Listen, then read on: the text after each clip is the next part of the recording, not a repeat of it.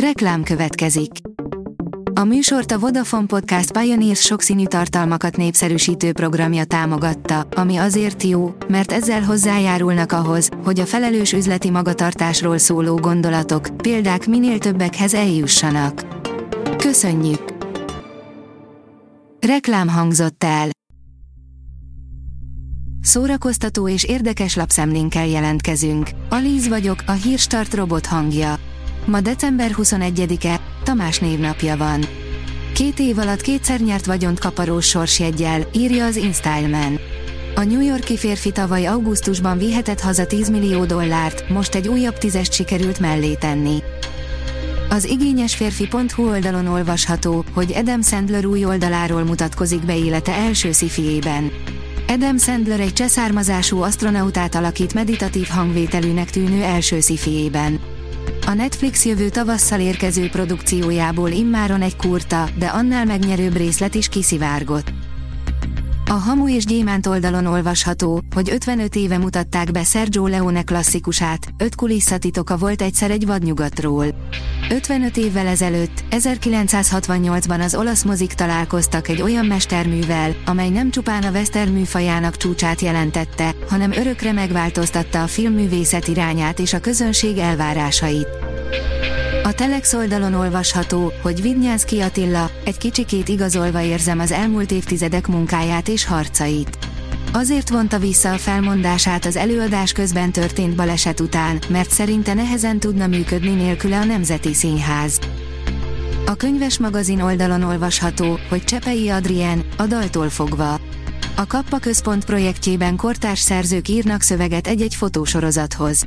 Az együttműködés előzménye, hogy a Balaton felvidéken és a Bakonyi régióban fotósok követtek olyan művészeti projekteket, amelyek során helyi alkotókhoz, közösségekhez érkeztek vendégségbe jól ismert művészek vagy alkotócsoportok. A Librarius írja, Kis Diana Magdolna kapta a Domján Edith díjat. A méltatás szerint Kis Diana Magdolna csak nem tíz évnyi független színházi alkotó munka után szerződött Székesfehérvárra. A MAFA oldalon olvasható, hogy George Clooney elmondta, miért nem volt boldog Matthew Perry a Jó forgatásán. George Clooney elárulta, hogy Matthew Perry a Jó forgatásának idején valóban boldogtalansággal küzdött.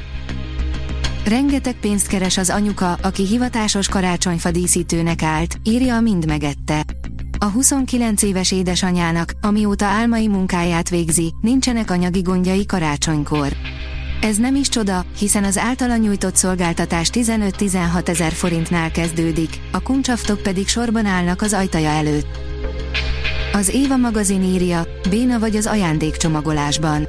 Mutatunk pár tippet, hogy idén karácsonykor te legyél a legprofibb. Ha már beszerezted az összes karácsonyi ajándékot, és már a menü megtervezésén is túl vagy, még mindig nem dőlhetsz hátra, hiszen az ajándékokat be is kell csomagolni. Adunk pár tippet, ha idén valami igazán különleges csomagolással szeretnéd meglepni szeretteidet. A VMN írja, a szerelem minden, amink van, és amit sosem adhatunk fel, a hulló levelek főszereplőivel beszélgettünk. Fekete humor, abszurd párbeszédek, a kisemberek hétköznapjai, és egy időtlen világ, ami mégis a máról mesél. Az év egyik legjobb filmje épp karácsonykor jön ki. Egy ilyen év után, a leges legjobbkor. Az in.hu oldalon olvasható, hogy Wednesday rajongók, készüljetek! Érkezik a sorozat spin-offja a Netflixre. Igaz, hogy a spin-off központi karaktere eddig csak egy epizódban tűnt fel a Wednesday-ben, de most úgy tűnik, a folytatásban fontosabb szerepet kap. A Hírstart film, zene és szórakozás híreiből szemléztünk. Ha még több hírt szeretne hallani, kérjük, látogassa meg a podcast.hírstart.hu oldalunkat, vagy keressen minket a Spotify csatornánkon, ahol kérjük, értékelje csatornánkat 5 csillagra.